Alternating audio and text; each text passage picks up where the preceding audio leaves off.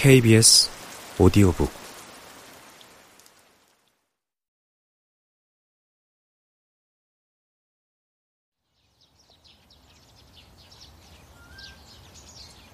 어쩐지 걸을수록 주변이 나딕더라니. 이해는 얼굴이 금방 환해져 저도 모르게 콧노래를 흥얼거렸다. 주모는 잘 지내고 있겠죠? 홍단이도 잘 지냈으면 좋겠는데. 왜? 홍단이가 얼마나 고와졌을지 궁금한 것이냐? 얼굴에 작고 붉은 종기들이 잔뜩 난 탈로름 삼남매의 둘째 칠복이 혀를 날름대며 말했다. 삼남매의 막내 칠수는 그 광경이 재미있는지 배를 잡고 웃어댔다. 대체 뭐가 그렇게도 웃긴 건지 모르겠네. 이해의 투덜거림에도 삼남매는 놀려대기를 멈추지 않았다. 이쯤 되면 사당패를 이끄는 꼭두새인 아버지가 말려줄 만도 한데 아버지는 묵묵히 앞서 걸을 뿐이었다. 이럴 때는 상대하지 않는 게 최선임을 이해는 알고 있었다. 이해는 일부러 고개를 돌려 멍하니 주변 풍경을 바라보았다. 그때 길 건너편에 모여있는 사람들이 눈에 들어왔다. 감사합니다, 아씨.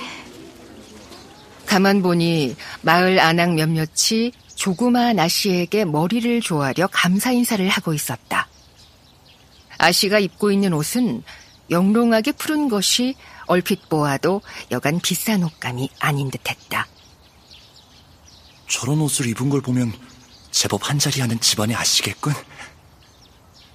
이해는 자신의 낡은 옷을 만지작거렸다. 아씨 뒤에는 튼튼한 나무가 서 있었다.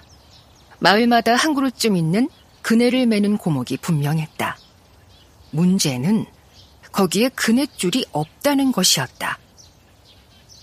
이해는 그 희한한 광경에 눈을 떼기 어려웠다.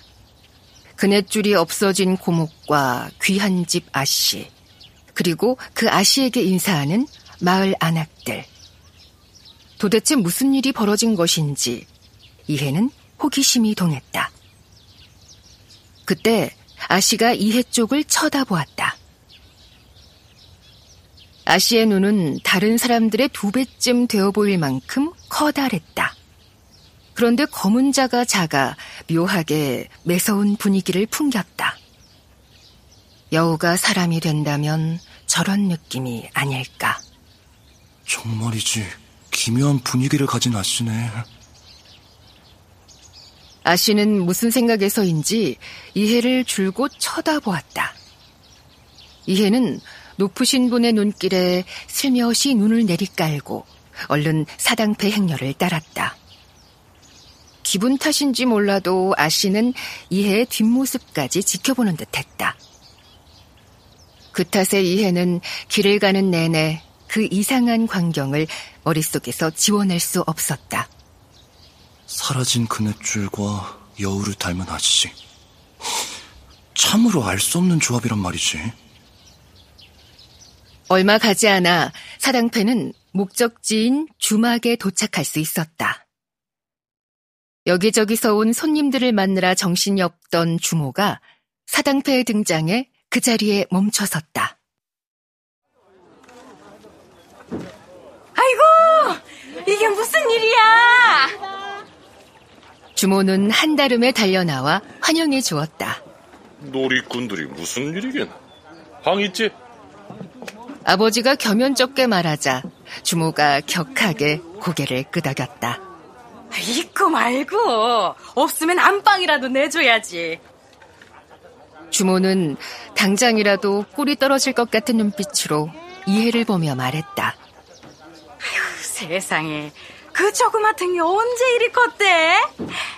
얼른 앉아. 내가 장국 한 그릇씩 냉큼 내올 테니.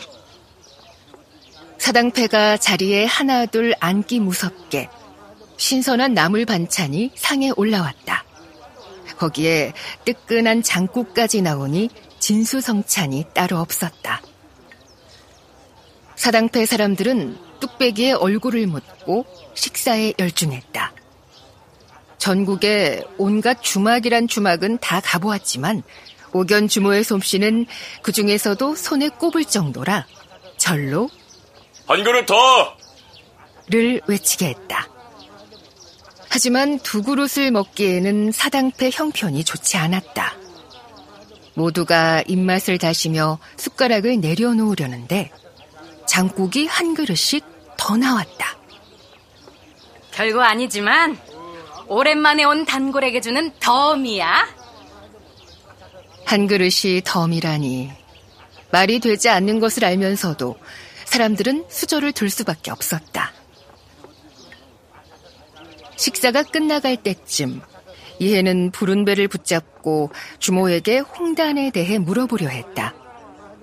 하지만 아버지가 한 발 앞서서 일어나더니 진보다리를 가리키며 말했다. 줄을 가져와라. 배도 부르니 연습이나 해야겠다. 이해는 자신이 제발 잘못 들은 것이기를 바랐지만 그럴 리가 없었다. 아버지는 이해가 가져온 줄을 주막 뒤편 느티나무에 무릎 높이로 묶고 이해에게 손짓했다. 밥을 먹었으면 밥값을 해야지. 자, 지금 당장 줄에 올라보거라. 아니 아버지 배가 다 꺼지지도 않았는데요. 앞으로 계속 줄 타서 먹고 살 녀석이 무슨 때를 따지고 있어. 타라면 타는 거지. 아버지의 호통에 이해는 허둥지둥 줄 위에 올라야 했다. 초보 줄타기꾼이 줄타기 연습을 한다는 말에 주막 손님들까지 일어나 주위를 둘러섰다.